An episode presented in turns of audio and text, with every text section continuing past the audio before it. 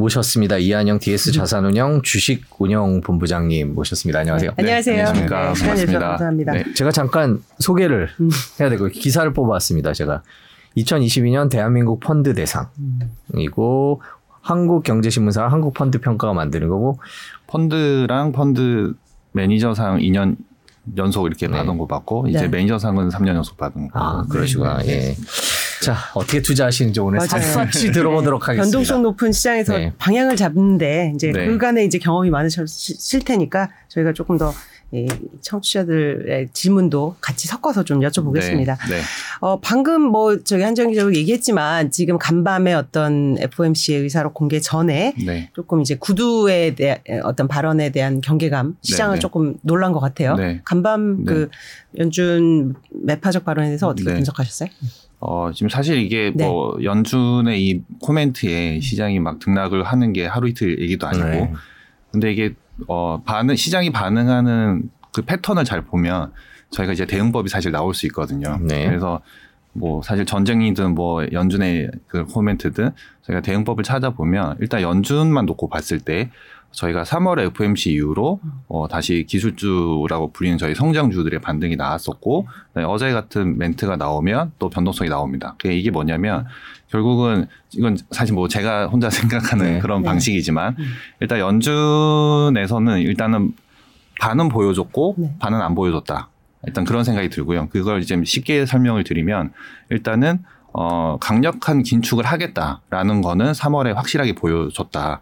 그래서 연준이 뭐 한 열을 보여줘야 되면 그 중에 5는 확실하게 보여줬기 네. 때문에 어 사실 불확실성이 사라졌고 그러다 보니까 강력한 긴축을 하겠다라고 했음에도 불구하고 오히려 낙폭이 많았던 실적 성장주들이 반등이 좀 세게 나와버리는 형태가 나왔습니다. 그래서 어, 첫 번째로 강력한 긴축에 대한 표명은 해줬다. 그래서 지금 이 이슈 가지고 시장이 폭락이 나오고 이제 그러진 않을 것 같고요. 지금부터는 이제 남은 건 뭐냐면 그럼 이제부터 긴축을 더 할 건데 이 구체적으로 어떤 속도로 어떤 폭으로 해줄지는 아직 얘기를 안 해줬거든요. 그래서 그 얘기들이 어저께 이제 그런 멘트가 탁 나오면 갑자기 아 이게 뭐 25bp가 아니라 50bp 하는 거야? 아니면 또 5월에도 뭐 엄청 더 세게 하는 건가? 뭐 이런 생각들이 아직은 변동성 요인으로 불확실성이 존재시키면서 음. 가져가기 때문에 네. 요걸 아직 덜 보여줬다는 거에 대한 시장의 반응이 어제 반응이었다. 음. 라고 보시면 될 것 같습니다. 그래서 지금 저희 뭐 저희는 뭐 되게 어렵게 막 이렇게 막 분석도 하고 하지만 음. 어차피 매, 결론적으로 매매를 할 때는 심플하게 대응하셔야 되거든요. 네. 그래서 그 매매하는 방식에 있어서는 첫 번째로 연준의 이 지금부터 계속 나올 코멘트를 보시면 첫 번째 긴축에 대한 강력한 의사 표현은 더 이상 악재는 아니다. 불확실성 해소 끝. 네, 두 번째는 긴축의 속도와 폭을 어떻게 가져갈 거냐. 그건 사실 코멘트를 계속 봐야 됩니다. 저희도 음. 의사록도 봐야 되고 뭐 회의했을 때 실제 봐야 되고 그런데 지금 이제 사실 그 저희가 전망으로는 50bp를 인상시킬 수 있는 확률이 아직은 50%가 넘게 이제 표현이 되고 있는 게 5월 달까지 수치는 계속 나오고 있거든요. 네. 그러니까 그때까지 기간은 사실 FOMC 5월 것까지는 보고 싶은 거겠죠, 시장은. 음. 예, 그때까지 변동성 남을 수밖에 없다. 그래서 사실 어제 나왔던 그 코멘트로 미국이 조정이 나왔지만 최근에 반등이 너무 셌던 것도 있고 네. 그 정도 폭에서 이런 코멘트에서 이 정도 폭의 조정은 사실 그냥 시장이 정상화되는 과정 속에서 어, 나올 수 있는 그냥 평상적인 그런 변동성 아닌가? 저는 그렇게 생각하고 있습니다. 5월에 어떤 축소 긴축에 나설 수 있다는 그 음, 표현은 네. 그 타임테이블을 좀 앞당긴다고 해석을 해야 돼요? 아니면 그것도 역시 또 옛날에 음. 말했던 것과 같이 네. 지금 예정대로 움직인다 이렇게 어, 판단해요? 그냥 저는 그냥 긴 선상에 서 있을 거라고 생각을 하고요. 그리고 연준이 사실 정책을 하는 게 사실 뭐 단기의 이슈만 보고 대응할 필요는 없, 없고 사실 그렇게 해서 안 되는 거고. 근데 작년에서 올해 넘어올 때 가장 큰 이벤트 중에 하나가 예상치 못했던 부분이 그 QT라고 하는 긴축이었거든요. 근데 거기에서 보면 어, 한 가지 큰 이벤트를 한번 생각해 보실 만한 게 맨 처음에는 저희가 양적 완화를 아, 기- 양적 긴축을 150억 불씩 하겠다 매월 하겠다 하다가 갑자기 300억 불씩 하겠다고 속도를 확 높여버립니다. 그러면 원래 150억 불씩 이제 QT를 한다라고 했을 때는 우리가 생각했던 예정 기간이 6월 달에 종료 였었는데 300억 불씩 갑자기 소위 말하는 200가속을 시켜버려서 3월에 끝내버리겠다라고 이제 했던 그 이벤트가 작년에서 올해 12월부터 연초까지 넘어왔던 거죠. 그러면 이 3월에서 6월까지 왜 땡겼을까를 생각해 보면 사실 이번에 사실 3월에 연준에서 파월 의장도 우리가 인플레이션 일시적으로 봤던 거 아닌 것 같다라고 인정한 거잖아요. 그리고 그 1, 2월 달로 돌아가서 보면 그 당시는 사실 인플레이션 이슈가 되게 강했었고 그리고 이제 미국 정권도 바뀌었고 그러다 보니까 정치적으로도 인플레이션에 대한 대응이 나와줘야 되는데 우리는 6월까지 끌고 가기는 좀 힘들고 그리고 그 사이에 또 금리를 또 섣불리 또 세게 올려버리면 또 잘못하면 정책 착오가 발생할 수 있으니까 연준 입장에서는 이 테이퍼링 속도 조절만으로도 3개월의 시간을 벌면서 정책적 유연성을 가진 거 아니냐라는 생각을 합니다. 그리고 그 사이에 뭘 확인하고 싶은 거냐면 실제 CPI가 물가 지표들이 꺾여서 내려오느냐를 한번 확인하고 싶은 기간을 가지고 싶지 않았을까 라는 생각을 하게 되고요. 그렇게 생각하는 근거는 뭐냐면 사실 지금 전쟁 이슈 없이 그러니까 사실 전쟁이 2월 달에 발생하는 바람에 연준도 그 생각을 안 했을 거예요. 근데 네.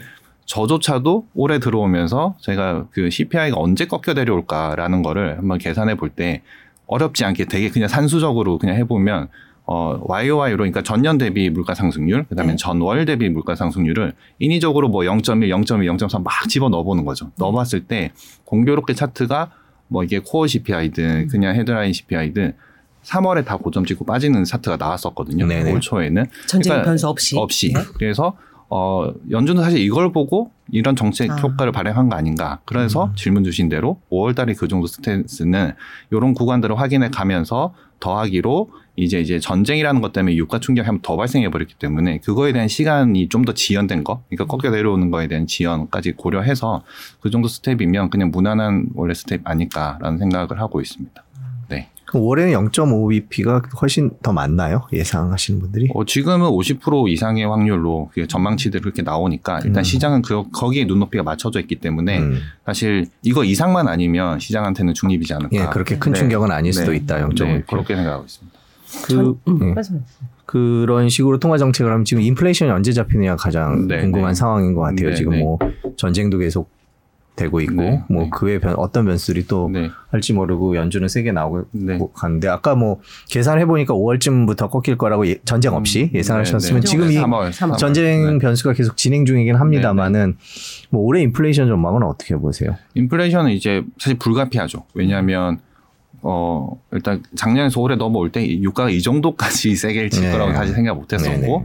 그런데 이게 전쟁에 의한 공급 트러블도 있긴 있지만 왜냐하면 러시아라는 나라가 알게 모르게 원자재 수출국에서 엄청난 높은 비중을 차지하거든요. 네. 그리고 특히 미, 러시아에서 유럽향으로 보내는 그런 음. 쪽이 워낙 크기 때문에 이게 없었던 게 이, 2월 24일, 5일 고원자리에 이제 전쟁이 발생하면서 어, 발생했기 때문에 연준도 그래서 3월 달에 아까 그런 시뮬레이션이 이제 5월까지 지연되는 그런 음. 두석 달짜리 더 지연시킨 이벤트가 된 것 같고 그다음에 저희가 지금 다 경제 정상, 경제 활동의 정상화로 네. 인해서 수요가 확실하게 본격적으로 발생해주고 있고 그리고 이제 사실 이 팬데믹이라는 이슈는 경제가 무너진 게 아니라 센티멘탈이 무너지는 그런 구조였기 때문에 네. 그래서 수요는 확실히 강한 걸 저희가 지금도 계속 여기저기서 확인하고 있는 그쵸. 거고 그것들이 강하면 결국은 물가가 쉽게 빠지는 않죠. 왜냐하면 수요가 워낙 강하니까. 그리고 저희가 어, 코로나 이전과 지금의 소위 말하는 산업 생산이랑 소비 수요 그 차트만 그냥 그려봐도 산업 생산은 코로나 이전보다 높습니다. 그러니까 네. 코로나 이전이 100이라고 하면 지금 100에서 105 사이 놀고 있습니다. 왜냐하면 음.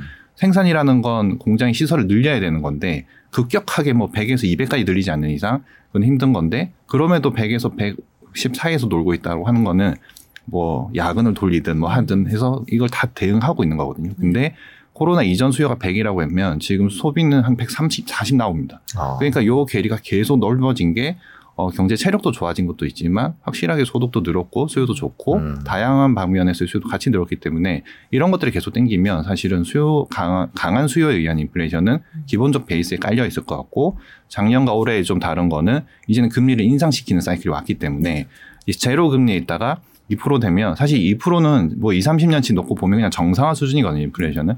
근데 그럼에도 0에 있던 금리가 이까지 온다는 건 어쨌든 경제 활동 참가자들에 대한 부담감으로 작동하기 때문에 이제는 인플레이션이 없다라는 것보다는 있다 정도의 그런 걸로 대응을 저희가 해야 되는 거고 문제는 이제 인플레이션이 생겼다라는 게 문제라기보다는 어 작년 재작년 그 아, 작년과 올해도 보면 CPI가 계속 올라가는 게 문제가 아니라 CPI가 0에서 과거 20년치의 이제 2% 정도 수준을 휴- 수렴하는 과정에서 속도가 문제거든요. 네. 그러니까 천천히 올라가면 사실 걱정 안 하는데 갑자기 확 튀어버리면 이 경제 활동에 대한 저항이 생겨버리거든요. 그러다 보니까 그것이 이슈였다. 그래서 우리는 지금 그 과정을 최근 1년 동안 계속 견뎌 거- 버텨가고 있는 거죠. 그래서 이런저런 상황에서 극복되고 극복되고 가다 보면 체감화되면 될수록 미- 연준이 금리 인상하는 거에 대해서 체감화되니까 이게 더 이상 시장에 완전 급락 요인으로 작동 안 하듯이 이제 남은 건 인플레이션 요인인데 네. 그것도 이런 형태로 이제 보여질 거다. 대신에 이제는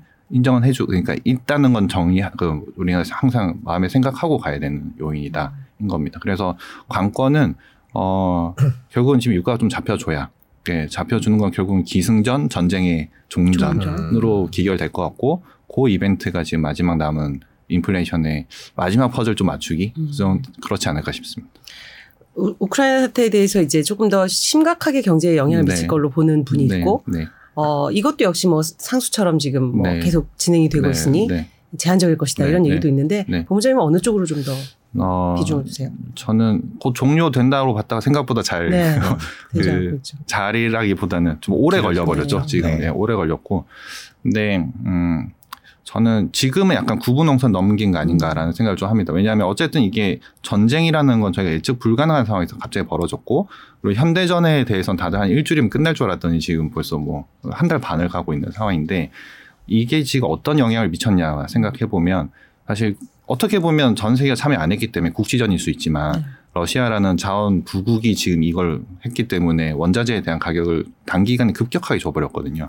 근데 되게 심플하게 표현을 해보자라고 생각을 해봤을 때 아까 제가 연중 갖고도 1번, 2번 뭐 이렇게 네. 해서 네. 보듯이 그러면 이제 전쟁 갖고도 생각해 보면 결국은 어 어떻든 저쨌든 우- 러시아 이슈로 유가가 건드려졌다. 그래서 유가가 올랐어요. 그래서 유가의 충격이 인플레이션을 야기시켰고 그런데 미국과 유로존에 대해서 저희가 단순 비교를 해보면 유가가 오름으로 인해서 인플레이션에 대한 압박을 훨씬 많이 받은 쪽은 당연히 유로존이죠. 미국 대비 유로존. 그래서 지금 인플레이션 압박은 심플하게 미국 대비 유로존이 높다인 거고요. 반대로 생각하면 GDP 상승률의 그런 영향도 미국 대비 유로존이 안 좋다라고 해석할 수 있습니다. 이렇게 되면 어 실제 이제 왜 그러냐면 이 수출 비중 자체가 유럽은 훨씬 많고 네. 미국은 오히려 조금 약간 동떨어져 있는 상황이거든요. 그래서 최근에 차트도 그려보면 GDP 차트 그냥 미국, 유로존 두 개만 그려봐도 같이 가다가 같이 살살 좀, 좀 밀리는 국면이긴 한데 오히려 전쟁 이후로 유로존이 더 뚫고 내려와 버렸어요. 소위 말하는 데드크로스 형태의 차트가 나오면서 미국의 GDP 성장률 하락하는 이런 느낌보다 유로존이 뚝 떨어져 버리는 형태가 나왔고 인플레이션도 반대로 같이 오르는데 갑자기 툭 치고 가는 게 유로존이거든요. 네. 그러니까 이렇게 되면 뭐가 움직이냐면 환이 움직이죠. 네. 예. 이렇게 되면 심플하게 달러 강세, 유로화 약세가 발생합니다. 그래서 이렇게 되면 사실 유로화 약세면 그 미, 미국 통화 강세면 그 외의 주변의 국가들 약세 되는 거고 요 와중에 지금 이게 트리거가 에너지 전쟁이었기 때문에 어 지금 우리가 엔화가 최근에 엄청 약세로. 이제 떨어졌죠. 갔던 것이 에너지 수입국이거든요. 그리고 우리도 비슷한 상황인 거고 네. 근데 또 반대로 보면 캐나다 같이 수출국들은 또 오히려 안정화돼 있습니다. 오히려 또 강세 쪽인 거죠. 그래서 이것들이 지금 이렇게 영향을 미쳤다. 음. 그래서 지금 우크라이나 사태는 뭐 이게 장기화될 거냐 이런 게보다는 이 이슈로 인해서 유가를 건드렸고 이게 환을 건드렸고 이로 인해서 사실 지금 우리도 외국인 수급이 2월부터 갑자기 확 바뀌는 거 보면 사실 요한 이슈 때문에 환이 1250원 수준까지 갈 거 더갈것 같이 막 느껴지게 네. 만드니까 이제 거기서 급격하게 외국인 매도세가 좀 많이 나왔던 화인 거고 그래서 이제 우리한테 제일 중요한 건 결국은 이제 시장에 도움을 줄 외국인 수급이 어떻게 될 거냐인 건데 사실 이제 전쟁이 완화되면 될수록 사실 한도 반대로 딱 움직입니다. 그래서 지금 아까 그 연준 이슈에서도 공식적으로 이렇게 말씀드렸듯이 지금 저는 우크라이나의 사태도 종전이 되면 될수록 에너지는 잡힐 거고 잡히면 환도 잡힌다. 그러면 어, 음. 예. 근데 과거에 보면 유가랑 코스피는 상관계수가 되게 높습니다. 네. 뭐한 음. 3, 40년치 그려놓고 보면 상관계수가 0.8 정도 나옵니다. 왜냐하면 우리는 제조업 국가니까 네. 어쩔 수밖에 없는 거고 경기 사이클을 탄다는 증거인데 화는 또 생각보다 그런 환이 그런 상관계가 안 나옵니다. 막 음. 뭐 마이너스가 나옵니다, 사실은.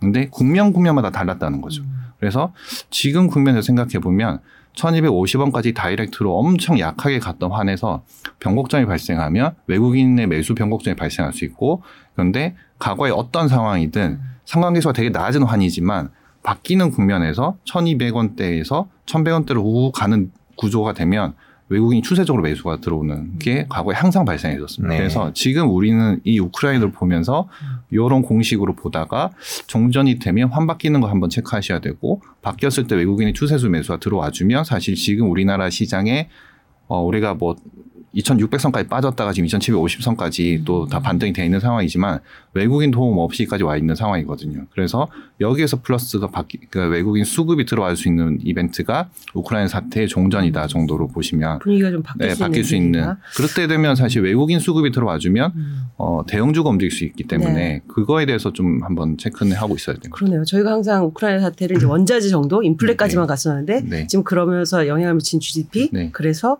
어, 통화 네. 그래서 수급까지 네. 이렇게 본다는 거는 또 굉장히 또 신선한 접근이고 음, 맞- 굉장히 네. 설득력 있는 것 같습니다. 환율을 봐야 네. 된다는 말씀입니다. 네. 근데 그 이 전쟁이 종전이 돼도 그 네. 미국의 제재가 과연 네. 끝날 것이냐. 네네. 예, 그 전범 얘기를 맞습니다. 바이든 네. 대통령이 하고 있고요. 네, 그렇기 네. 때문에 전쟁이 끝난다 그래서 네. 바로 지금 말씀하신 게 않죠. 안, 네. 나타나지 않을 수도 있다 이런 네. 얘기도 있는데 네. 그렇게 네. 보시는 거죠. 네, 그거는 사실 저희가 예측하기는 힘들죠. 그거의 네. 파급력을 예측하기는 힘들고 네. 그냥 예상할 수 있는 범위는 그 이슈는 계속 존재할 거니까 네. 그쪽에 노출된 건 좀 이렇게 음. 좀덜 저희가 노출시켜야죠. 저희 투자함에 음. 있어서는. 네. 네.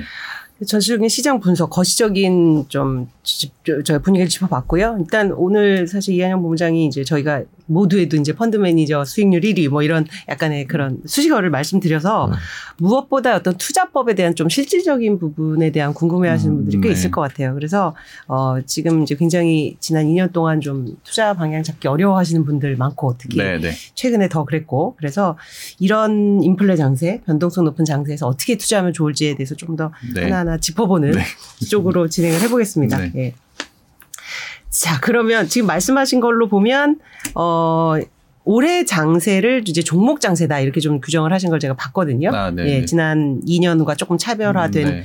부분이 있다 이렇게 네, 네. 진단을 하셨는데 네. 어떤 부분인지 좀 설명을 해주실 수 있을까요? 음, 사실 이 뭐 좀 잘못 생각하면 이제 너무 그냥 개별 종목 장세에 있다라고 말씀드릴 수 있지만 그게 음. 아니라 제가 표현드리는 이런 종목 장세는 뭐냐면 네. 어, 사실 개인 투자가 분들한테는 사실 저는 그렇게 지수가 막 계속 오르고 빠지고는 큰 의미가 없다 생각하거든요. 그냥 내가 가진 게 잘 오르면 되는 그렇죠. 네. 예, 그런 상황인데 살만한 거리가 되게 많다라는 음. 걸 저는 계속 강조드리는 거고 그걸 왜 그러냐면 음, 사실 저는 지금 사모펀드라서 수익률을 공개할 수는 없지만 네.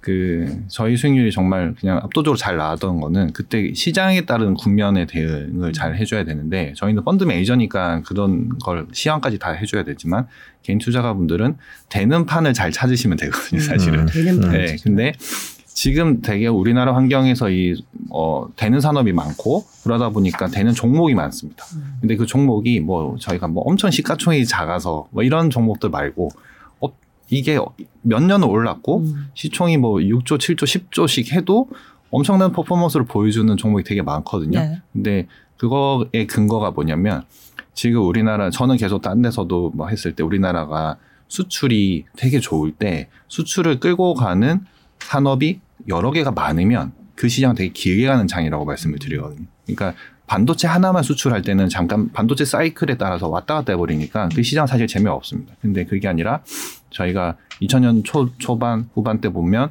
중국의 성장이 2차 전, 아, 2차 산업에서 3차 산업 넘어갈 때 우리가 제조업에서의 그 차화장 장세가 벌어졌고, 그 다음에 또 전차 군단이 발생하고, 그 다음에 2017년도에 보면 잠깐 시장 좋았다 말았는데, 뭐, 18년도에 이제 무역 분쟁 발생해서 그럴 수도 있지만 그 앞에도 잠깐 짧았어요. 왜냐하면 반도체 하나만 수출이 좋았거든요. 음. 근데 이제 지금 놓고 보시면 우리 수출은 역대급으로 정말 최고치를 계속 절대 금액이 계속 높아지는 상황이고 그런데도 수출 비중들이 계속 높아지는 산업들이 반도체만 있는 게 아니라 기본적인 제조업은 항상 그 자기들이 해주는 역할을 해주는 상황에서 2차 전지, 뭐 미디어 엔터, 바이오, 뭐 그다음에 뭐 기판 뭐 이런 것들이 계속 발생하고 있거든요. 그러면 이 산업들은 절대 금액이 높아지는 수출에서 비중이 계속 높아진다는 건 시장 성장률보다 훨씬 높은 수출 성장률을 보여주는 산업들인 거고 그 산업들이 지금 딱 들어봐 직관적으로 들어봐도 지금 이 시대에 되는 산업들인 예. 건데 마침 그 되는 산업들의 업종 대표주인 그러니까 글로벌하게도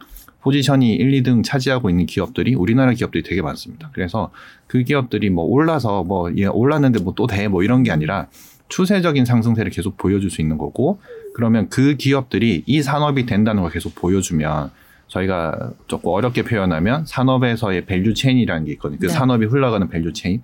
그 value chain 상에서 어, 낙수 효과가 계속 같이 발생하기 때문에 그러면 2차 전지가 되면 이쪽 산업이 되고 미디어가 되면 이쪽도 되고 게임이 되면 또 게임 요- 산업들도 있고 이런 식으로 되는 산업이 너무 많으면 네. 사실 저희가 꼭 업종 시총 상위 주식을 사서 뭐 예를 들어 뭐 삼성전자 하나 가지고 trading을 잘 치, 하셔도 상관없는데 어 이거는 되게 큰 주식들은 시황을 따를 수밖에 없거든요. 근데 그걸와 별개로 되는 산업은 요게 안 되더라도 산업이 되니까 같이 돼버릴 수 있는 상황인 거고 재작년부터 발생한 게 전자와 사- 삼성전자 하이닉스 주식이 안 되더라도 우리는 시가총이 계속 시- 올라갔고 수익률은 되게 좋은 주식들이 많이 나왔던 것처럼 그 연장선에서 지금 우리나라 시장은 오히려 재미없어 보일 수도 있지만 음. 될 수- 재미있는 종목은 또 의외로 되게 많은 그 한국 시장만 놓고 봤을 때 그렇기 때문에 그 종목들을 잘 피킹하면 충분히 수익이 나는 장이고 네. 그거를 이제 저는 그 사실 뭐 저게 딴 데서 저는 시대 1등주를 잘 잡아서 네, 네. 네, 책 제목이기도 네, 하죠. 네. 네. 그리고 사실 네. 제 투자 철학이기도 하고 네. 저희 회사의 저희 회장님의 운영 철학 과 제 운영 철학이 되게 같은 상황이긴 네. 한데 저희는 그런 주식을 많이 사는 스타일들이고 근데 이제 그런 투자에 대한 추천을 계속 지금 드리는 상황이고 음. 그게 올해의 시장으로 표현하면 올해 시장이 되게 짧은 짧은 박스권을 좁은 박스권을 만들 수는 있습니다. 왜냐하면 올해는 이익 그로스가 낮은 해거든요. 네. 그럼에도 불구하고 이익 그로스가 높은 그런 산업들에 대해서 네. 종목 투자를 선별적으로 잘 하시면 어, 정말 재밌는 종목장에서의 수익률을 만들 수 있는 시장이다. 네. 자, 그러면 네. 이제 우리가 그거를 보통 대장주, 우량주 이렇게 네. 표현하는데 이제 일등주라는 표현을 쓰셨어요. 네, 네. 그, 자, 그럼 뭐냐가 궁금한데요. 그러니까 재미있는 예. 종목이 뭐냐가 네, 이제 궁금한데요. 들으시는 네. 분들이 제일 궁금. 어떤 하실 것 기준으로 같은데. 어떤 어떤 걸 좀 주목해서 보고 제가 방금 계신지. 말씀하실 때 네. 한 여섯 개 분야를 얘기하신 걸 적어놨어요. 네. 반도체, 2차 전지, 네. 미디어, 게임, 그 마지막 기판이라고 얼핏 얘기하신 것 아, 같은데. 최근에 기판이 좀 좋았죠. 예, 요걸 뭔지 이제 하나 하나씩 좀, 네. 아, 이제, 이제 들어보도록 하겠습니다. 아, 일단 네. 뭐 반도체부터. 반도체부터 좀 할까요? 네. 반도체 정말 진짜 반도체 투자하시는 분들 우리나라 네. 저 시장에서 가장 비중이 큰 네, 네, 업체들인데 업체인데 네. 수출은 사상 최고치예요. 네, 그죠? 네. 뭐 이익률이 떨어졌을 수는 있지만 네, 네. 어쨌든 그런데 주, 주가는 고정을 면치 음. 못하는 이 현상은 언제까지? 그거는 사실 저한테도 되게 저도 펀드 운영함에 있어서 네. 반도체는 항상 힘들게 했다가 네. 또 어떨 때는 엄청나게 또 좋게 해줬다가 음. 하는데 어 일단 그 질문은 적은 것 같습니다. 그러니까 네. 수출 데이터랑 주가의 괴리가 발생하는 이유는 뭐냐면 수출 데이터는 한 달 전 겁니다. 네. 네. 음. 그러니까 저희가 매월 1일날 발표된 건 그 전월 거죠. 근데 주가는 미래를 반영하는 거거든요. 그래서 이 괴리가 지금 시장에서 발생하고 음. 있다. 수치는 확실히 좋습니다. 확실히 좋기 때문에 실적은 잘 나옵니다. 실적은 잘 나오는데 주가는 안 됩니다. 이러면 사실 저희는 좋은 기업인데 음. 좋은 주식은 아니다라는 표현을 하죠. 네. 매니저들은. 그런데 지금 현재 스팟 가격도 오르고 수급도 맞춰지는 것 같았는데 요 최근에 다시 이제 스팟 가격이 조금씩 밀리기 시작했거든요. 그리고 주가가 좀 밀린다는 거는 네. 어, 하반기에 수요는 좀 둔화되지 않을까라는 약간 우려감이 지금 주가에 묻어 있는 것 같고, 그다음에 좀 전에도 말씀드렸지만 이 시가총액 1, 2등이라는 이 포지션에 있는 주식은 정말 시장의 환경이 같이 도와줘야 됩니다. 음. 근데 그 환경상 만약에 지금 삼성전자 하이닉스가 쉬는 구간이다. 예를 들어 그냥 쉬는 구간이다. 근데 뭐 이사전지에 속하는 뭐 기업들이 막 갑자기 주식이 막 폭등하기 시작한다라고 하면 이걸 견디고 있을 사람이 쉽지 않죠. 그냥 네. 여기로 갈 수밖에 없죠. 그럼 사실 수급이 여기로 쏠린다는 거죠. 그러면 수급이 쏠릴 때 쉬고 있는데 큰 주식인데 잘 안 움직인 걸 좀 팔게 되죠. 현금을 만들어야 되니까. 네, 그래서 요 현금 이런 영향도 같이 있거든요. 그래서 첫째적인 건 일, 그냥 본업적인 거는 실적도 좋고 업황도 사실 좋은데 음. 미래에 대한 기대치 우려감이 섞여 있다. 네. 두 번째는 시황 때문에 수급이 교란이 발생되고 있다. 요것 때문에 좀 무거워지는 상황. 이기 때문에 주가가 우리가 보기에도 되게 무거워지는 상황인 것 같고 그래도 사실 기회는 계속 있는 게 어, 지금 반도체 병목 현상이 좀 풀려주면 네. 모든 제조업이 정상화가 되면 수요는 다시 살 수밖에 없을 거고 그나마 다행인 건 최근에 이제 뭐 저희가 큰, 큰 고객사들인 그 서버 업체들에 대한 수요들이 좀 개- 살아나고 있다는 게좀다 보여지고 있기 때문에 그런 측면에서는 사실 그 기간, 그 시점이 되면 주식은 다시 움직일 수밖에 없을 겁니다. 근데 그 전까지는 좀 쉬어가는 구간, 정도 파악하고 계시는 게 낫지 않을까. 너무 오래 쉬는 것 같아서 이제 다들 음, 답답해 하시는데 네, 네. 근데 국내 반도체 기업하고는 달리 또 네. 미국이나 다- 미국의 반도체 주식은 네. 조금 좀 변곡점을 맞은 것 네, 같다라는 네, 네. 게 뚜렷하고 네, 그러다 네. 보니 이제 투자자 입장에서 저- 네, 물론 이제 뭐저 어제 마음이 급하고 예, 어젯밤에는 반도체가 네. 좀 많이 떨어지긴 네, 네. 했습니다만은 그래도 우리나라보다는 좋았잖아요. 네, 네. 어떤 그러니까 차이가 있을까요? 미국 쪽은 아무래도 비메모리 쪽이 많다 보니까 네. 그쪽에 대한 수요는 가시성이 확실히 높으니까 이제 그거에 대한 점수를 잘 주는 것 같고 저희는 메모리 쪽이 아직 그래도 확실히 많, 비중이 높다 보니까 이거는 사이클을 타기 때문에 아직은 좀 그런 원자재에 대한 사이클 trading처럼 들어가서 괴리가 좀 발생하는 것 같습니다. 네. 그래서 저희도 뭐 되려면 네. 뭐 사실 이런 아, 그래, 그렇기 때문에 사실 삼성이든 하이닉스, 아, 하이닉스 쪽이든 이런 비메모리 쪽에 대한 투자도 많이 하고 있고 M&A도 하고 있는 과정인 거고 그것들이 저희가 점수를 받게 되면 음. 이거는 사실은 뭐 실적도 실적이지만 valuation을 좀 상향시켜 줄 수 있는 요인이거든요. 그래서 그거를 좀 증명하는 기간이 좀 필요하지 않을까? 예, 그 정도 보고 있습니다. 이 질문이 약간 조심스럽긴 한데 그래도 저희 국민 550, 500만 명이 네. 가지고 있는 삼성전자 네. 주식에 대해서 여기 네. 위레 위레 버피님께서 질문을 해주셨는데 네. 예, 자주 질문을 해주시는 분입니다. 네. 6만 전자 바닥 맞나요? 이제 좀 아. 곤란한 질문이긴 한데 약간 돌려서 다시 여쭤볼게요. 지금 네. 가격보다 조금 더 내려갈 수도 있다. 그렇게 보시는 어, 건지 아니면 그 뭐 당분간은 오락내락 할 것 같다. 네. 이렇게 뭉뚱그려서 한번 네. 말씀을 해주신다면. 제가 뭉뚱그려서 대답할 수밖에 없는 게 이제 네. 현직 매니저다 보니까 그렇죠. 제가 예, 종목 언급이 되게 예, 조심스럽죠. 그래서 현행 불러서 법상. 말씀드리면 예. 음, 작년 말 올 초에 보면 삼성전자 하이닉스 한번 세게 움직였던 패턴이 있습니다. 그 패턴을 한번 잘 보시면 되는데 음. 뭐냐면 어 제가 계속 말씀드렸지만 이건 사이클업입니다. 네. 사이클업이기 때문에 사이클이 정말 그냥 끝났다. 음. 그러니까 너무 가- 경쟁이 심해져서 그냥 이 더 이상 뭐 이렇게 안 되겠다라고 하면 끝나는 겁니다. 근데 이 업은 과거에 10명의 플레이어가 있던 시장이 이제는 3명 정도로 압축된 시장입니다. 그래서 예전처럼 공급 가능은 사실 없습니다. 예, 그런 수급 개- 밸런스는 어, 되게 세련되게 잘 맞추고 있는 상황이라서 예전처럼 그런 엄청난 폭락을 나오진 않을 건데 네. 그럼에도 현물가라는 게 존재하기 때문에 이 사이클을 탈 거고 타다 보면 이게 좀 둔화되는 시점이 되면 주가는 재미가 없어지죠. 네. 그럼에도 불구하고 하단을 지키는 이유는 하단이라는 게 이제 밸류에이션상 PBR 한 배를 계속 지켜내는 이유는 이제 valuation bottom call이라는 게 이제 존재가 하는 거죠.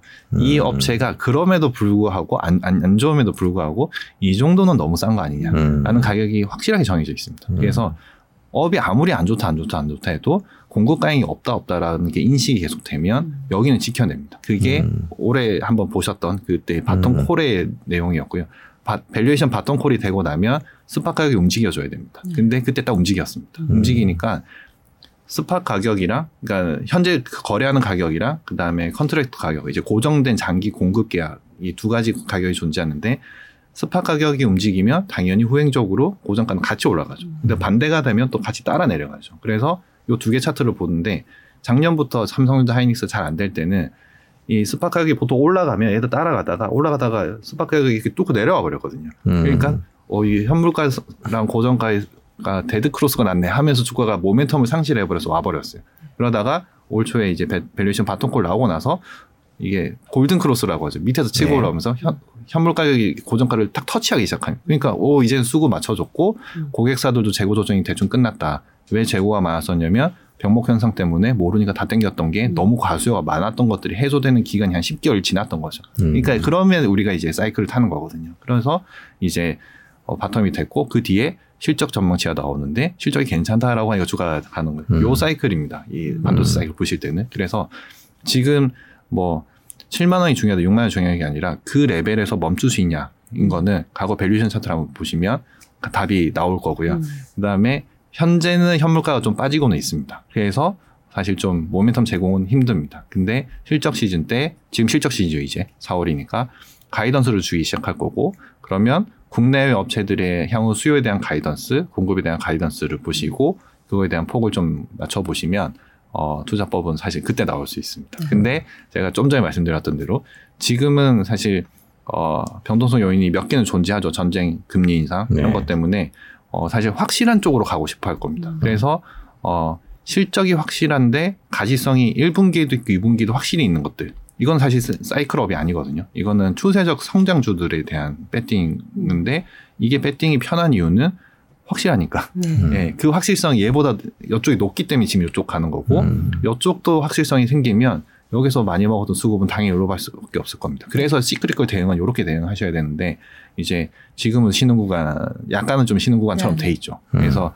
어, 추가적인 폭락은 사실 어렵지 않을까 음. 네, 생각합니다. 시장은 계속해서 이제 삼성의 이제 보완할 비메모리 분야 파운드리가 어떤 실적을 내느냐를 지켜보고 네. 계속 관심을 갖고 네, 있는데 네, 네. 사실 뭐 막 좋은 소식은 또 크게 들리진 않고 뭔가 네. 좀뭐 저 어긋났다는 뭐 이런 네, 네. 얘기들이 있었고 네. 그래서 그 부분이 제대로 된 음, 성적을 내지 못하니까 이런 네. 또 불안한 건 아닌가라는 네. 생각이 드는데 네. 그 분야는 어- 그 부분은 어떻게 그거는 사실 삼성전자뿐만이 아니라 모든 성장주가 보이는 네. 주가의 패턴이거든요. 네. 왜냐하면 기대감이 있으면 주가는 오릅니다. 그게 꼭 삼성전자뿐만이 아니었고 뭐 그 큰 LG전자도 전장한다니까 주가는 네, 뿜었었죠. 네. 이때는 실적이 주가를 좌우하는 게 아니라 사실 주가라는 건 시- 어, 실적 곱하기 valuation인데 valuation 상향시키면서 주가를 땡겨버리는 겁니다. 실적 가만히 있었는데 네. 그러니까 비메모리 한다. 그다음에 전장을 한다. 아니면 다른 뭐 2차 전지 업체들이 뭐 새로운 기술을 개발해서 이게 다 쓰인다더라. 이러면 주가는 가죠. 기대감에. 음. 근데 실적이 안 나와주면 고valuation이 돼버리는 거죠. 음. 그래서 valuation 떨어지면서 주가는 다시 때리는 거고 그러고 나서 실적이 보여주면 진짜 하는구나 라고 가야 되는 건데 사실 전자는 한다 라고 해서 비메모리가 비중이 워낙 낮았다가 이제는 뭐 10% 초중반까지 올라왔으니까 valuation을 줬었는데 이거에 대한 실적이 생각 시장 기대치들보다는 좀 안 되니까 네. 혹시 못하는 거 아닌가 음. 이런 걱정이 생기니까 사실 주식이 걱정이 생기면 밋밋해지는 거거든요. 네, 사실 네. 그 과정이고 음. 그래서 남은 과제는 비메모리 잘하는 거를 숫자로 보여주는 거 네. 아니면 어 진짜 강한 걸 M&A를 제대로 한번 해서 음. 우리 진짜 이렇게 바뀐다라는 걸 시장한테 확실한 인지를 주면 음. 될 것 같습니다. 그럼 반도체 외에 또 1등 주, 1등 분야 그러니까 어떤 기준으로 좀 찾으세요? 1등. 음, 사실 제일 큰 거는 그 사실 산업이 보이면 제가 뭐 딴 데서도 한 번씩 보여드린 적은 있는데 네. 숫자에서 그냥 우연찮게 갑자기 툭툭 나올 때가 있거든요. 네. 특히나 큰 숫자에서 비중이 갑자기 잡힐 때 저희가 뭐 어떤 기업을 볼 때도 새로운 산업을 한다더라. 근데 전체 매출액 중에 몇 프로인가 보면 1%다. 그러면 아직은 아니죠. 음. 근데 한 10% 하는데 그 우리가 몰랐던 거죠. 그러면 이제 그런 비중이 갑자기 없다가 절대 금액이 높아지는데 이 세- 신산업은 분명히 0에서 10이 바로 되진 않을 거잖아요. 1이 2가 되고 2가 3이 되고 이렇게 가는 과정인데 이 폭이 클 수밖에 없는 산업들을 찾아내야 되는 거고 그러는 거는 뭐 사실은 뭐 수출 통계나 뭐 아니면 각종 뭐 저희가 보는 지표들로 이제 파악할 수 있는 거고 어떤 어떤 지표들을 좀 주로 보세요? 그냥 제가 그냥 가끔 음. 보여드렸던 거는 음. 우리나라 수출 데이터 산업통상자원부 데이터 중에 각 산업별로 이렇게 수출 데이터가 집계가 됩니다. 근데 비중을 표현해 주지는 않습니다. 그냥 엑셀로 이제 저희가 작업을 해야 되는데 전체 금액 중에 뭐 예를 들어 2차 전지 몇 프로, 바이오 몇 프로, 뭐 정유화학 몇 프로 이렇게 비중을 표시해 보는 거죠. 네. 표시하다가 이건 진짜 단적인 예로 찾아내는 방법 중에 하나로 어 산업별로 쭉 있다가 안 잡히다 갑자기 잡히는 게 나올 때가 있습니다. 그게 2차 전지였고 2차 전지의 수출 데이터는 19년부터 잡혔습니다. 음. 그럼 우리나라 수출 데이터를 2000년부터 그림을 쭉 그리다 보면 다 0일 텐데 음. 갑자기 탁 숫자가 1, 2 탁 나올 때가 있습니다. 그 산업을 보면 2차 전지면 이건 우리가 상식적으로도 될 수밖에 없는 산업이 드디어 보여주는 거나 근데 음. 숫자가 보여주죠. 근데 음. 1%가 2% 된다가 의미가 없다가 아니라 1%가 2%가 되면 그로서는 100%짜리입니다. 네. 그 산업이 되는 거죠. 100%짜리입니다. 네. 그러면 산업이 100이 커지면 그 안에 속한 기업들은 더 높은 수익, 그 이익 증가를 보여줄 수 있는 거고, 그럼 당연히 거기에서 어 약간 시대일 그 그 산업이 길게 간다면 길게 간다면 가능성을 네. 볼수 있는 거죠. 매출액이 뭐 10배짜리 나올 수 있는 거고, 그러면 주가는 100배짜리 나올 수 있는 거죠. 예, 그렇게 하나씩 하나씩 좀 잡아가고, 그래서 데이터랑 약간 우리의 생활 속에서의 그런 우리가 인지하는 상식적인 면, 네. 그래서 이제 그걸 판단해 보면 저희가 뭐 이제 이게 되겠다라고 하는 거고, 그럼 이제 침투율이 얼마지 이런 것들을 음. 사실 저희가 데이터를 좀 찾아보고 찾아보다 보면 어 이 산업이 되네라는 음. 걸 확신하게 되면 그 산업에 속하는 value chain이 쫙 있을 거거든요. 네. 뭐 2차 전지라고 하면 LG, 삼성, 뭐 SK 다 이렇게 대표 기업들이 하고 있고 여기에 재료를 대는 업체들도 있고 여기에 장비를 대는 업체들도 있고 쭉 나래비를 세울 수가 있습니다. 네. 그래서 뭐 테슬라의 value chain은 누구, 뭐 아니면 뭐 폭스바겐 그룹의 value chain은 누구 이런 식으로 그럼 수혜주를 찾아보는 거고 누가 더 소위 말하는 시장이 클까 그리고 거기서 누가 더 주도력을 가져가느냐. 이제 그거를 좀 판단해 보면 이제 종목은 거기서 picking이 나오죠. 근데 산- 성장 산업이라는 게 사실 저희도 다 처음 하니까 누가 답인지는 모릅니다. 그때 그 순간에는 이 A라는 주식이 답일지언정 내년에 가면 또 A가 답이 아니라 B가 될 수도 있는 거거든요. 그게 저희가 최근 3년 동안 봤던 2차 전지업에서도 보면 2차 전지 된다니까 전부 다 샀던 시절이 2019년 정도였고 2020년, 2021년 넘어올 때 보면 이제 재료업체 정도로 압축이 돼서 갔고 올해 같은 경우는 올해는 또 최근에 또 반등이 좀 세게 나왔지만 올해 반등이 센 업체들은 뭐냐면 그 모든 역경을 딛고 올라왔는데 capa 증설도 다 해놨는데 이익 증가가 확실하게 숫자로 보여주는 업체들. 음. 그러니까 이제 valuation이 정당화된다는 걸 입증하는 업체들은 올해 주가 퍼포먼스 좋거든요. 그래서 모든 성장 산업은 이게 불, 어, 뭐 종류에 상관없이 다 이 과정을 거쳐갑니다. 그래서 이 과정을 거쳐가면서 옥석 가리기라는 걸 하죠, 저희가. 네. 그래서 어 요렇게 해서 살아남는 애는 결국 나중에 시대 일등주가 돼 있을 거고 네.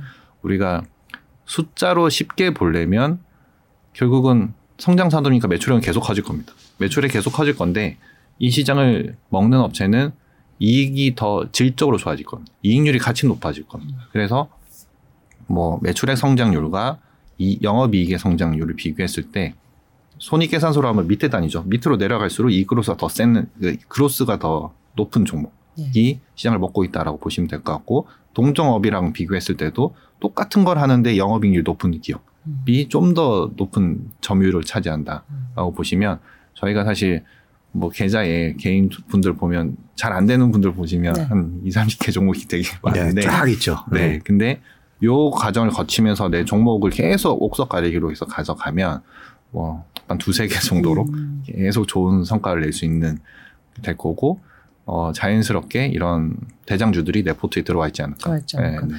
그 말씀하신 배터리가 사실 그 아까 실적과 valuation에서 이 valuation 기대감이 가장 컸던 네. 업종이잖아요. 네, 근데 네. 지금 이 뭐 실적이 아직 구체적으로 나오지는 않아서 그런 건지 지금 네. 이제 고평가 논란도 꽤 네. 있고 네. 이차 전지는 지금 뭐 물론 종목을 하나를 찍어 주실 수는 없지만 네. 그그 안에서 분명히 그 더 영업에 이게 조- 좋은 그런 네, 네, 기업들은 가려지나요? 네, 네. 이게 이번 실, 이번 1분기, 2분기 실적에서. 확실하게 나올 거고요. 그다음에 저희가 투자자 입장에서 그걸 관전하기 되게 좋은 이슈가 뭐냐면 네. 이번 2월에는 원자재 이슈가 있었기 때문에 네. 니켈 가격도 막 폭등했고 난리도 아니었기 때문에 음. 그거를 이겨낸 기업이 실적이 1분기 아니면 2분기 나올 겁니다. 음. 그때 증명할 수 있는 거죠. 그러니까 저희는 그거를 보고 판가름할 수 있는 거죠. 네. 이 업체는 이 엄청난 원자재 변동폭을 가격에 전가시키고 왔냐, 음. 아니면 이 변동폭을 이겨낼 만큼 스마트하게 장기 공급 계획을 잘 해놨냐, 그러니까 준비를 잘 해놨냐 음. 그런 것들이 판가름이 날 건데 네. 지금 우리나라 업체들이 꽤 잘 해놨습니다. 네. 네. 아 그래요. 네, 그래서 이번에 실적이 나왔을 때 아, 그런 엄청난 우려였음에도, 그러니까 변- 우리가 데이터만 보면 엄청 높, 변동성이 너무 높았으니까 원자재 자체가 높았으니까 실적이 엄청나게 크게 이상할 거다라고 하지만 의외로 되게 잘 나올 가능성이 되게 높다. 높다. 그러니까 정말 예전부터 우리나라 업체들이 어, 정말 준비를 잘 해왔다. 음. 예, 할것 같고 그게 뭐 어떻게 보면 우리나라가 이제 대기업 중심으로 네. 이렇게 딱 value chain이 만들어지다 보니까 음. 소위 이제 위에서 밑을 워낙 이렇게 네. 하다 보니 네. 이제 준비가 정말 잘돼 네. 있다는 게 평소에도 힘들었죠. 음. 예. 네, 나올 것 같고요. 사실 제가 어 제가 대리 시절에 이제 LG화학이 처음 네. 이제 배터리를 한다더라 네. 한다더라였습니다. 네. 그래서 한 75만까지 다이렉트로 갔고 네. LG화학 차트를 길게 놓고 보시면 이럴 때쭉 올랐다가 다 빠졌다가 네. 다시 다 갔습니다. 음. 왜냐하면 한다더라 기대감. 음. 아 실적? 실적은 10년 뒤. 예, 10년 그러니까 뒤에. 계속 빠지는 거죠. 음. 그때부터 음. 그냥 다시 정유화학주가 돼- 화학주가 된 거죠. 근데 10년 뒤에 실제 해버리고 1등이 돼버리니까 주가 가버렸습니다. 네. 그러니까 요 패턴에 대해서 이제 이 긴 사이클을 같이 해온 밑에 업체들이 있을 거고 네. 그 기업들이 우리나라에 지금 존재하는 재료 업체들의 대표주들입니다. 음. 그래서 준비 되게 잘 돼 있는 상황이고 네. 그 계속 capa 증설 증설해 왔고 가동률 계속 높여갖고 고객까지 했던 게 지금 숫자로 증명하고 있어서 네. 사실 valuation이 높은 이유는 어 주가 기대가 다시 높았죠. 그리고 2025년까지 먹거리가 확실하게 보장돼 있으니까 2025년 실적까지 다 땡겨버리니까 네, 사실 valuation 그렇죠. 높을 수밖에 없는데 음.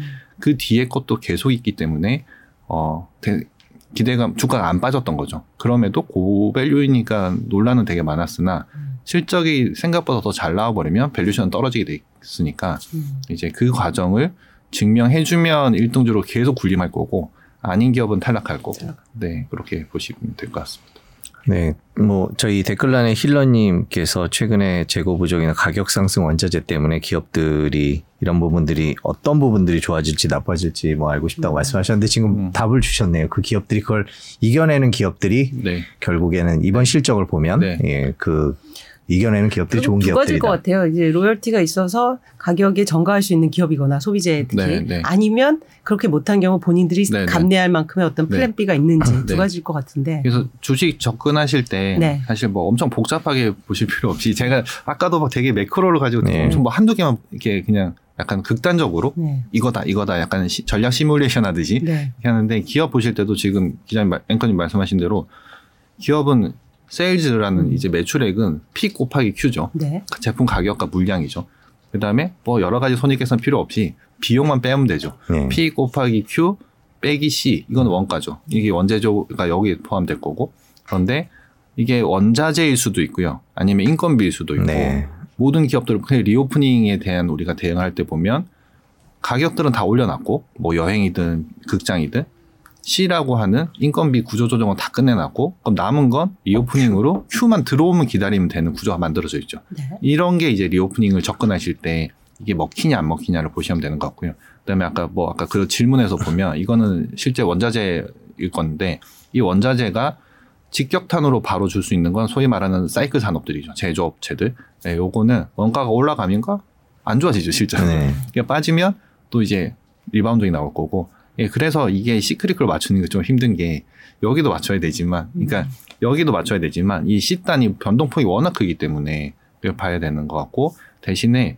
어 만약에 아까 그 질문 주신 분께서 원자재 관련된 그런 기업들을 투자를 하신다 그러면 어 저희가 올 초에 인플레이션 발생해서 원자재 가격이 올랐을 때 소재 산업재 기업들은 되게 주가가 좋았습니다. 네. 그건 왜 그러냐면 이거는 B2B거든요. B2C가 아니라. 네. 그래서 무조건 필요한 재료들이기 때문에 가격 정가를 해주면서 수출을 시킬 수 있습니다. 네. 근데 B2C는 그러니까 IT 같은 거죠. 네. 가격이 너무 써 세버리면 수요가 둔화돼 버리죠. 예, 요거의 구분에 있어서 조금 차별해서 이제 대응하시면 될 것 같습니다. 네. 세로가로 연구소님께서 원자재 지금 들어가도 되나요? 라는 질문을 해주셨는데, 방금 해 주신 예, 답변을 참고해 네. 주시면 네. 될것 같습니다. 음. 자, 저희가 지금 반도체랑 2차 전지를 자연스럽게 살펴봤고, 뭐 미디어 게임 기판 그거 외에 이제 그런 분야에서도 찾는 방법, 1등 네, 주식을 찾는 방법은 다- 비슷하겠죠? 네, 방식은 다 같고요. 항상 뭐든지 약간 좀 단순화시켜서 보시면 음, 그냥 방법론적으로 네. 어 저희가 미디어 엔터 중에 최근에 엔터가 엄청 주가가 좋았죠. 왜, 그, 좋았는데 사실 reopening 단순 reopening이라기보다는 네.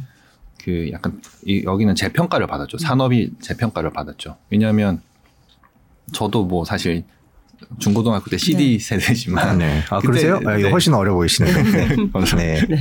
근데 그 CD를 저희가 요즘에 누가 살까 음반을 누가 살까라고 생각하지만 있어요. 요새 나오면 팬들이 사죠. 예, 신, 새로 가수들이 나오면 요새 100만 장 웬만하면 찍어버립니다. 네.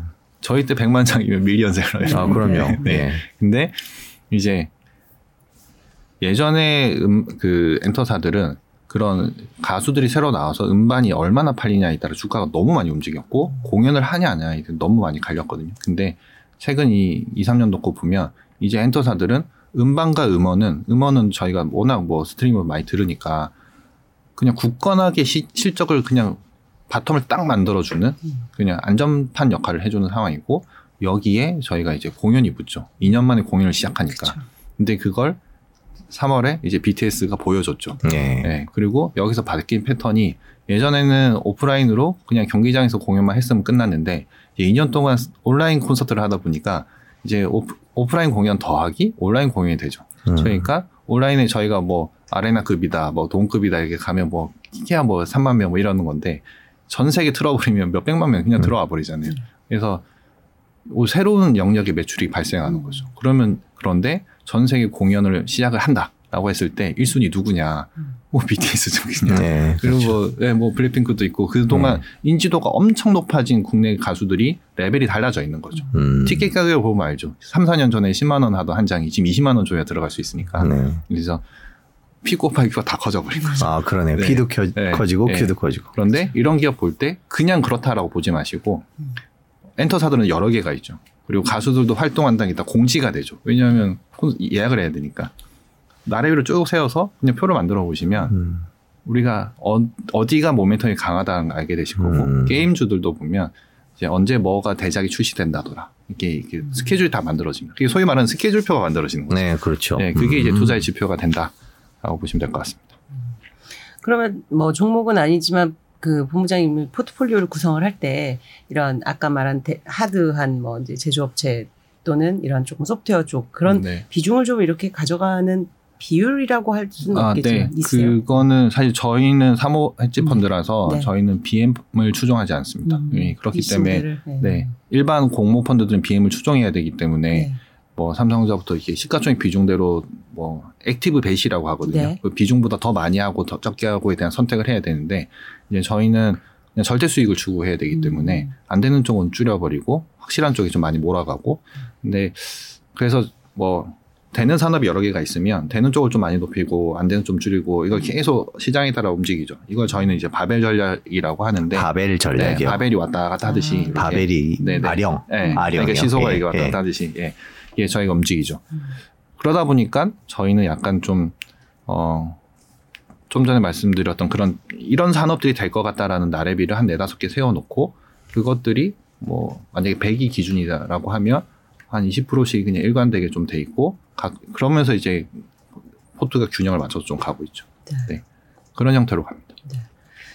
작가님이라는 아이디를 아니에요. 쓰- 작가님이 물어보시는 거예요. 아, 그런가요? 네. 네. 작가님이라는 아이디를 쓰시는 게 아니라 지금 저희 작가님이 물어보고 계시는 네, 거예요. 작가님 네. 개인적으로 궁금하신데 네.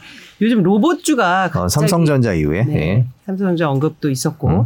뭐 사실 로봇주는 이제 우리가 로봇 일상에서 좀 더 많이 보게 되는 그런 네, 영향이 네. 있는 것 같고요. 네. 로봇주에 대해서는 좀 어떻게 보세요? 인건비도 많이 올라갔고 네. 특히요. 작년에 제일 많이 받았던 게 AI였고요. 네. 올해 네. 로봇인데 네. 저는 이런 것들은 그러니까 완전 개화기이기 때문에 사실 저도 전문가는 아니고 음. 음. 근데 대형법은 비슷한 것 같습니다. 뭐냐면 그 AI 때도 보면 내가 이 AI를 만들어서 음. 이 산업을 만들겠다라고 하는 기업이 있고 아니면 뭐 네이버 카카오 같이 되게 큰 big, big tech 기업이 뭘 할 때 나의 이 기능이 첨가돼서 음. 저는 이 음. 산업을 하겠다는 이 업체로 나눌 수 있습니다. 로봇도 마찬가지입니다. 내가 이 로봇을 만들어서 이렇게 하겠습니다라는 거 있고 아니면 저는 사람이 이걸 함에 있어서 이걸 도와주는 로봇을 하겠다는 음. 기업들이 있어요. 이 구분을 하셔야 돼요. 현실적으로 뭐가 뭐가 진짜 현실화 될까 생각해 보면 두 케이스 다 후자 쪽이죠. 그러니까 큰 기업이 시장 만들었고 거기에 이제 도와줘서 이제 그 카테고리에 대한 핵심 기능을 제공하겠다. 음. 그다음에 로봇도 지금은 사실 저희가 식당 가면 가- 뭐 로봇 돌아다니지만 이제 현실적인 건 그거죠. 이제 사람을 도와주는.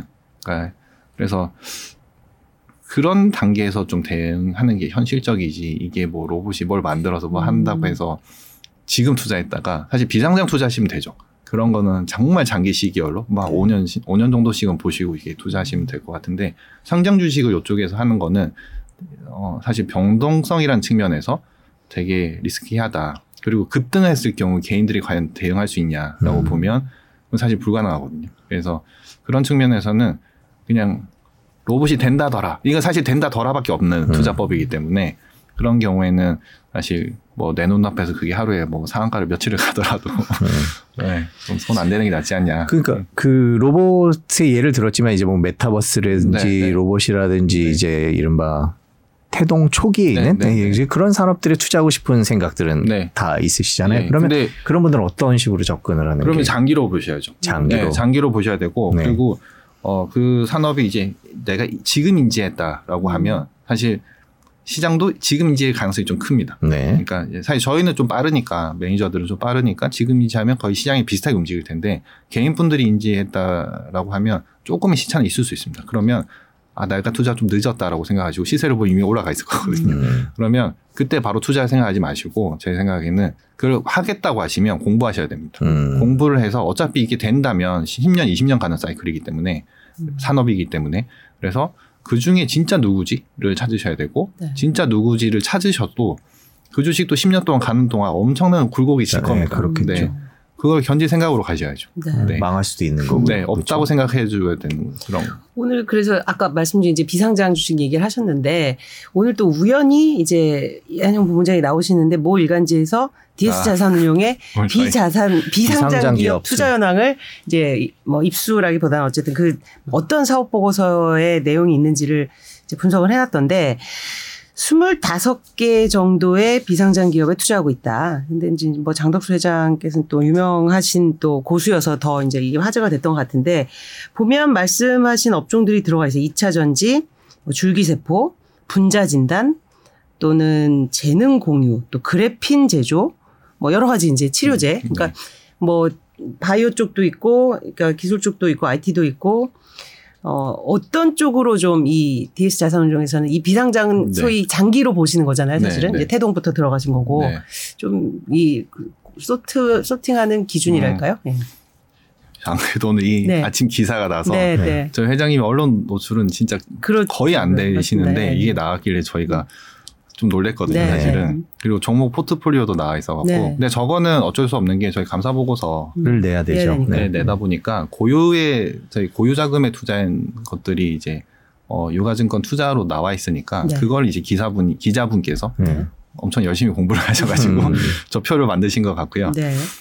저게 꼭 수익률을 보장하지 않습니다. 네. 절대 보장하지 않습니다. 네. 이 업종을 일단 좀 관심을 갖고 보시는 네. 거잖아요. 네. 관심거리는 저렇게 보셔야 된다는 네. 거고요. 저희도 보면 음. 저는 주식 본부를 하고 있고 음. 그다음에 저희가 비상장 본부도 있습니다. 음. 저희 회사 큰 축은 주식 본부와 비상장 본부와 음. 고유 자금입니다. 음. 그러니까 저희가 뭐 최근에 뭐 실적이랑 뭐 자본금 엄청 크다 막 이렇게 나온 것도 있으니까 사실 음. 그 그것들이 전부 다 저희한테 투자 자금들인 거고요. 네. 음.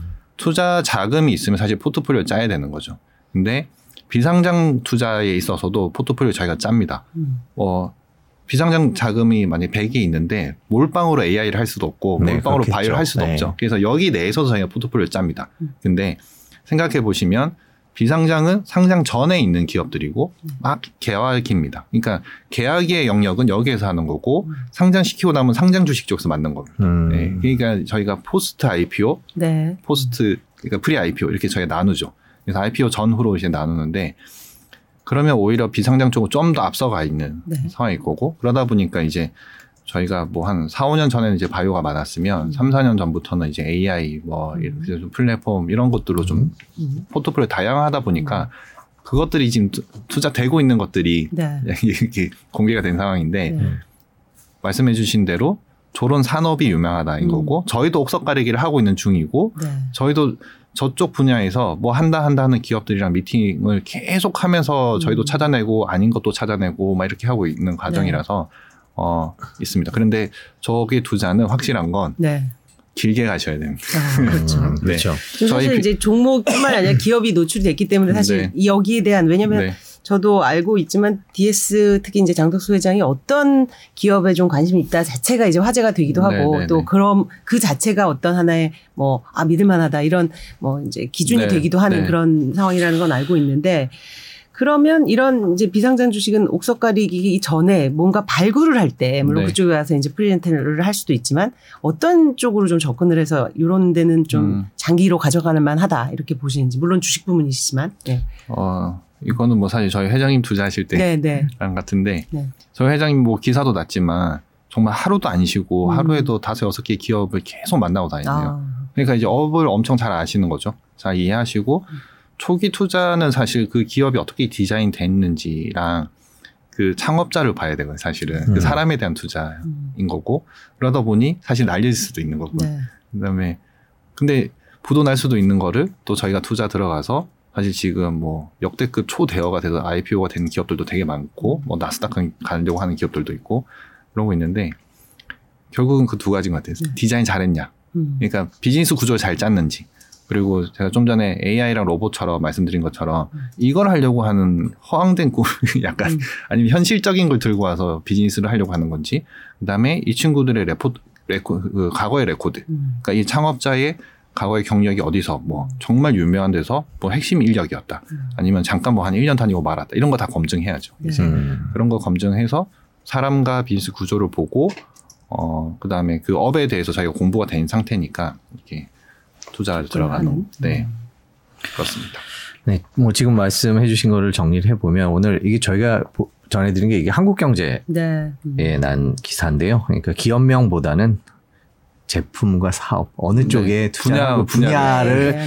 어, 보는 게 필요하다고 저희가 뭐 일일이 돌아다니면서 다 기업을 음. 이제 네. DS처럼 저희가 할 수 있는 건 아니기 때문에 네. 네. 어, 그런 얘기를 해 주셨고요. 네. 그리고 질문을 하나 네.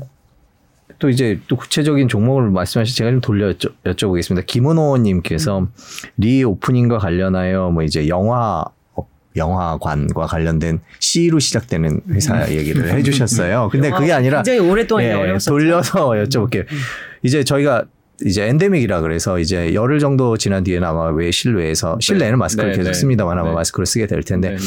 자 예전으로 돌아갈까요? 음. 세상이 세상은 둘째치고 주가는 어떻게 될까요? 이런 생각도 좀 들고요. 음, 요거에 대해서 답변해 주시면 주가는 항상 선반영이고요. 네. 선반영 돼 네. 있다. 돼 있다고 보는 네. 거군요. 네. 그리고 이제 저희도 패턴을 생각해 보면 이거 과연 내가 어떻게 할 거냐를 생각해 보면 사실 왜냐하면 이거는 소비 기업들이기 때문에 네. 제 소비랑도 똑같을 거거든요.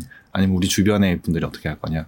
그래서 주가는 선반영해서 가는 게 맞다. 음. 왜냐하면 뭐 2년 동안 영업 못했던 것들이 돌아오니까 이게 지금 저 기업들의 과거 19년을 기준으로 코로나 이전 수준과 지금의 각종 그 해당 기업들의 지표들을 보면 19년이 여기였으면 지금 여기 있습니다. 음. 그러니까 이 reopening 주식들은 rebounding을 먹는 거거든요. turnaround를 먹는 건데 성장주들은 추세적인 이 방향을 먹는 건데 이렇게 reopening 주들은 turnaround를 먹는 거고 음. turnaround를 제대로 우리가 수익을 먹으려면 turnaround 할 폭이 크면 클수록 좋은 거거든요. 그렇겠죠. 네. 네. 근데 이제 19년 대비 뭐 비행기 노선 같으면 네. 비행기 노선은 이제 여름에 50%까지 회복시키겠다. 뭐 이런 거죠. 그러면 50% 폭이 또 남아 있는 거니까 극장 같은 경우는 이렇게 했는데 요새 한 25%죠. 이렇게 남아 있죠. 근데 순차적으로 reopen이 됐다.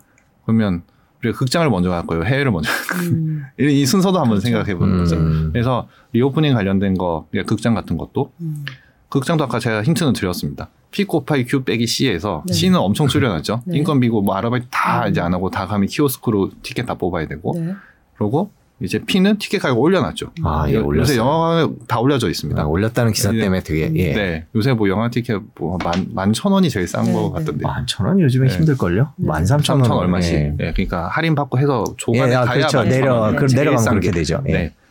얘 얘는 올려놨고 음. 비용 줄여놨는데 남은 거 들어와야죠. 네. 근데 이제 아직은 뛰어앉기 때문에 음. 그러면 캐파 계산 해 보셔야죠. 네. 음. 네. 원래 객장 이랬었는데 음. 뛰어앉기 하면 뭐 이렇게 되면 한 30% 들어오겠네. 음. 근데 우리 습관적으로 음. 이제 여- 모르는 사람 옆에 앉으면 약간 약간 거부감 들지 않을까요? 음. 그럼 예약할 때 우리 자석 보고 뛰어앉기 자동으로 하지 않을까 싶고 음. 마스크는 실내에서는 안 시켜도 쓰지 않을까라는 음. 생각은 좀 하고요. 이런 폭으로 한번 가늠해 보시면 될 것 같고 그래서 제가 좀 더 reopening은 re, 그 rebounding인데 정상화 국면 대비 지금 어느 수준이냐 이 폭이 주가를 좀 가늠할 거고요.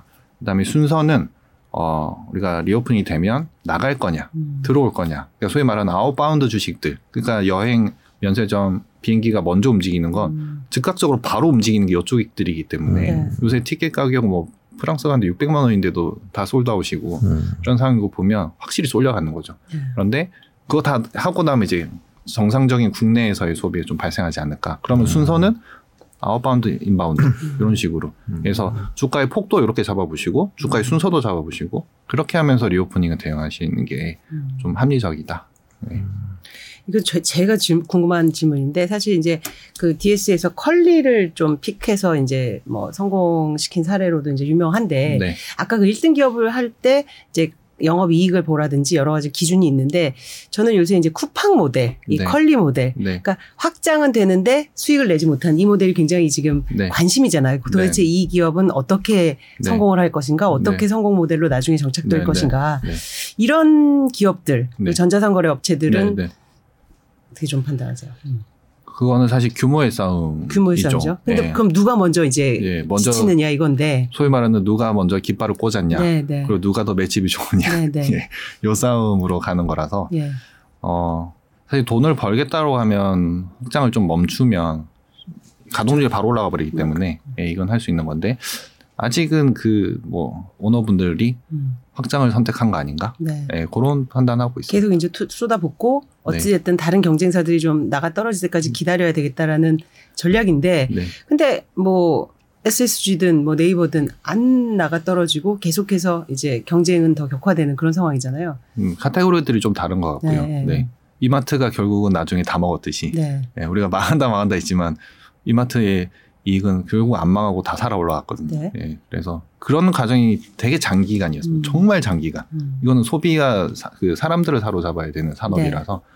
그래서 이게 단기간 내에 우리가 좀 빠른 주식들을 원하고 상장이 되면 좀 빠른 수익률을 회복을 원하고 음. 이익은 그냥 지난 분기 적자였으면 이 분기는 그냥 이렇게 수익이 났으면 좋겠다인데 이게 업태상 그게 쉽지 않은 것들도 있거든요. 그건 사실 속도의 차이가 나오는 거고 네. 어 그래서 그 선택에 있어서는 분명히 계속 적자를 내면서도 규모를 키워가는 이유는 음. 어 결국은 규모의 경제로 가야 된다는 게 있기 때문에 네. 예, 그 과정을 거쳐가는 것 같습니다. 저는 굉장히 그 궁금하더라고요. 사실 쿠팡이 우리 이제 미국에 상장했을 때 이제 굉장히 그 기대감을 높이 받아서 이제 그런 주가도 형성이 네. 됐었는데 네. 결국 그 부분이 장기화되면서 알고 있지만 네, 수- 숫자로 잡히지 않으면서 마켓 컬리도 사실은 네, 뭐 미국 상장을 조금 네, 이제 네. 미루게 되고 네, 국내로 돌리는 이런 네. 일도 벌어졌다면 네, 네. 그럼 결국 주식시장에서는 기대를 하- 계속 하고서 올해 이 모델이 이렇다는 걸 알고서 보지만 네, 네, 결국은 너무 오래 기다려주지는 못하는 거 아닌가라는 생각도 네, 들고 네.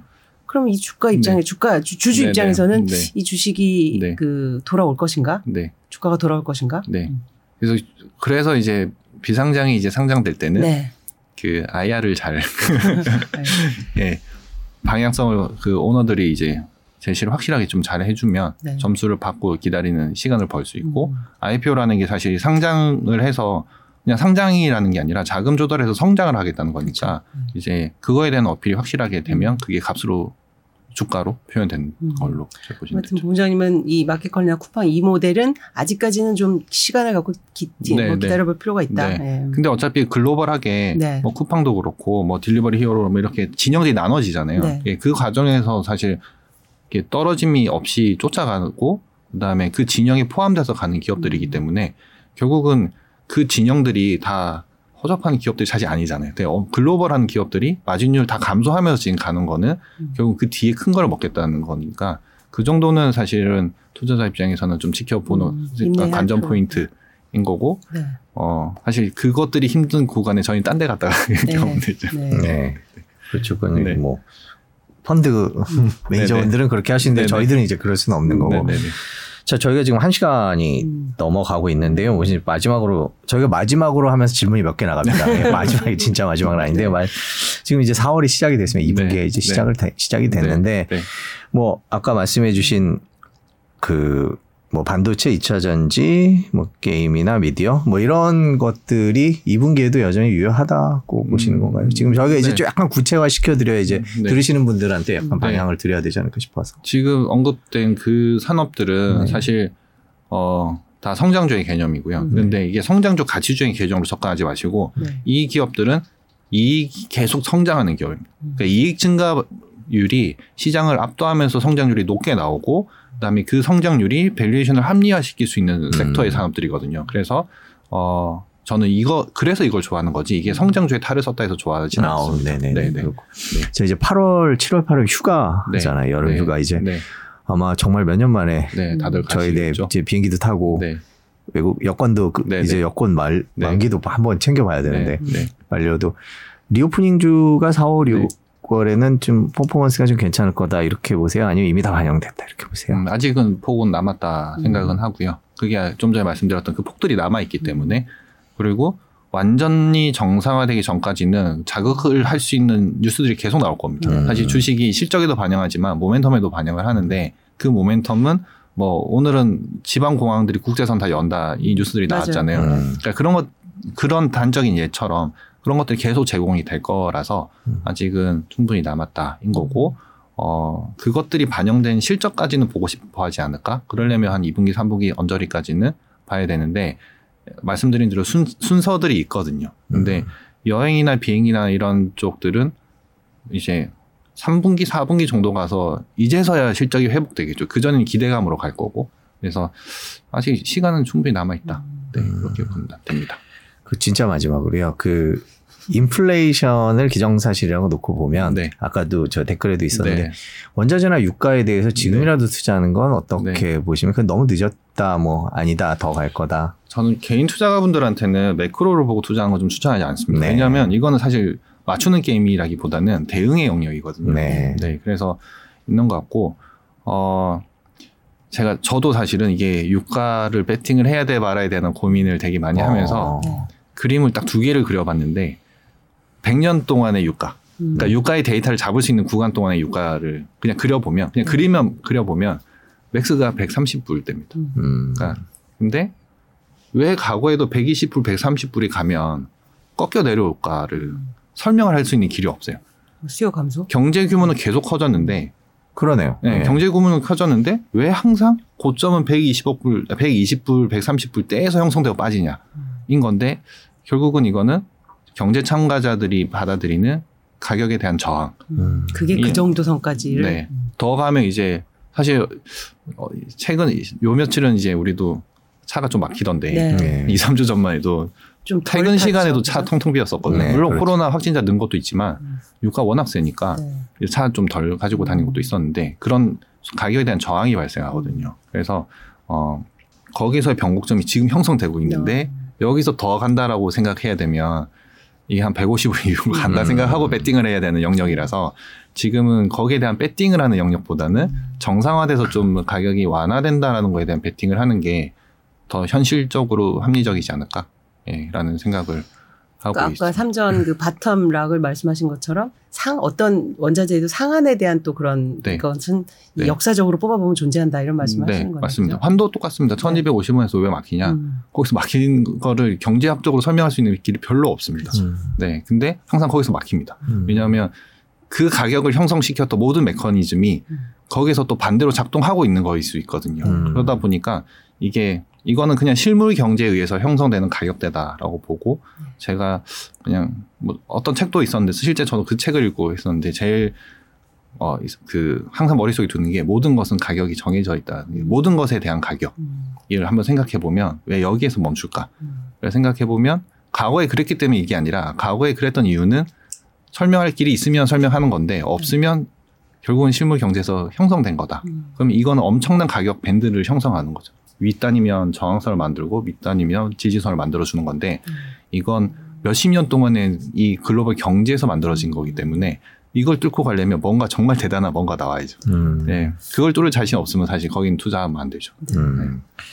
아, 이게 어, 이거 그러네요. 우리가 명쾌하게 설명을 해주시네요. 그래서 예. 인플레에 대해서 가격 계속 오르는데 왜 도대체 이거는 수십 년 전과의 그런 숫자적인 동일함을 유지한지에 대해서 음. 한번 생각을 해볼 필요가 있다. 네. 네, 오늘 어, 장시간 진짜 바쁘신 분인데 모셔서 저희가 거시 얘기부터 뭐 종목 어, 질문이 다섯 개나 남았는데 더는 못 여쭤보겠네요. 네. 네.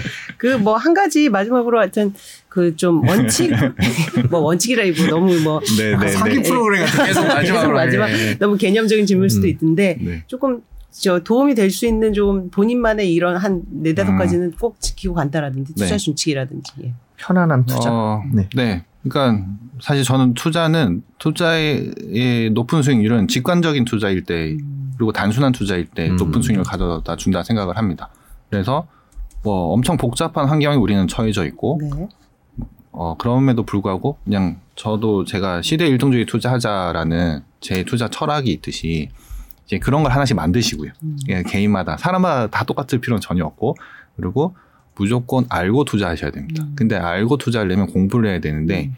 그냥 뭐 레포트 읽어보고 이게 아니라 아까도 뭐 시- 단순화시켜서 그냥 매출이 커지는 이유는 이거다. 음. 뭐 수요가 좋아지는 이유는 이거다. 비용이 줄어들거나 높아지는 이유는 이거다. 이런 거를 만들어 놓으면 우리가 가격을 설정을 할 수 있거든요. 주식에 네. 대한. 그래서 공부를 통해서 어 가격의 상하단을 정해 놓고 요 정도 밑단에서 먹을 게 많아 보이면 투자를 들어가시면 음. 되고 이 정도 단에서 더 이상 먹을 게 좀 부담된다. 그럼 매도 타임. 네, 그러면 사실 안 사거나 음. 가지고 있다면 팔아야죠. 왜냐하면 그걸 본인만 계산하고 있을 게 아니거든요. 음. 이 시장에 참여한 모든 사람들이 그 계산하고 있고 저희 같은 펀드 매니저들은 하루 종일 그 계산하고 있거든요. 음. 그러면 목표가 왔는데 갑자기 튄다. 왜 음. 튀지? 뭐 없는데? 그러면 저는 이제 팔기 시작하죠. 음. 이제 그런 게 시장 참여자들이 하는 액션들이라서 거기에 모르고 안 당하려면 정말 정확하게 그 투자를 하고 가시고 그 원칙은 되게 심플하게 가져가시면 된다. 그게 제가 오늘 방송하면서도 뭐 FMC든 아까 전쟁이든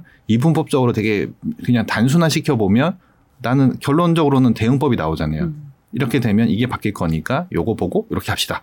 라는 식의 대응법을 음. 만들어내고 숫자도 되게 단순하게 밸류에이션도 뭐 복잡할 필요 없고 뭐 그래서 그리고 그 가격들은 항상 의미가 담겨져 있습니다. 그 가격 왜 지수가 1월 달에 그렇게 폭락이 나왔음에도 2591선이 마지막 선이었는데 결국 2600선을 지켜내면서 전쟁이 났음에도 불구하고 1월, 2월, 3월 지수는 계속 높아져 가고 있습니다. 왜 그럴까를 생각해 봐야 되는 그런 과정들을 한번 고민을 해보면 네, 그 고민이 뭐 1시간, 2시간 다시 하실 필요 없죠. 그냥 앉아서 혼자 고민하는 건데 네. 음. 1, 2분이면 되거든요. 그래서 조금만 여유를 가지시고 공부한 상태에서 내가 아는 확신 있는 주식에 압축적으로 들어가시면 사실 투자하시는 분들의 포트폴리오도 깔끔해질 거고 음. 예, 막 2, 30개를 들고 고민하실 필요 없이 두세 개를 들고 내 확신이 맞는지 아닌지를 계속 검증하면서 투자를 하시면 어, 뭐 사람마다 목표 수익률은 다르지만 괜찮은 수익률을 만들 수 있지 않을까 생각을 하고 실제 그렇게 하면 성공할 거라고 저는 사실 생각하고 있습니다. 네. 네. 아, 아, 네. 좋은 말씀이십니다. 감사합니다. 오늘 어, 이한영 부부장님 모시고 어, 오늘 이건 다시 한번 들어봐도 좋을 것 같아요. 왜냐하면 어떤 어떤 그 포인트들이 있어서 저희도 좀 정리를 다시 한번 해봤으면 합니다. 네. 오늘 감사합니다. 아, 네. 예, 감사합니다. 고맙습니다. 네, 고맙습니다.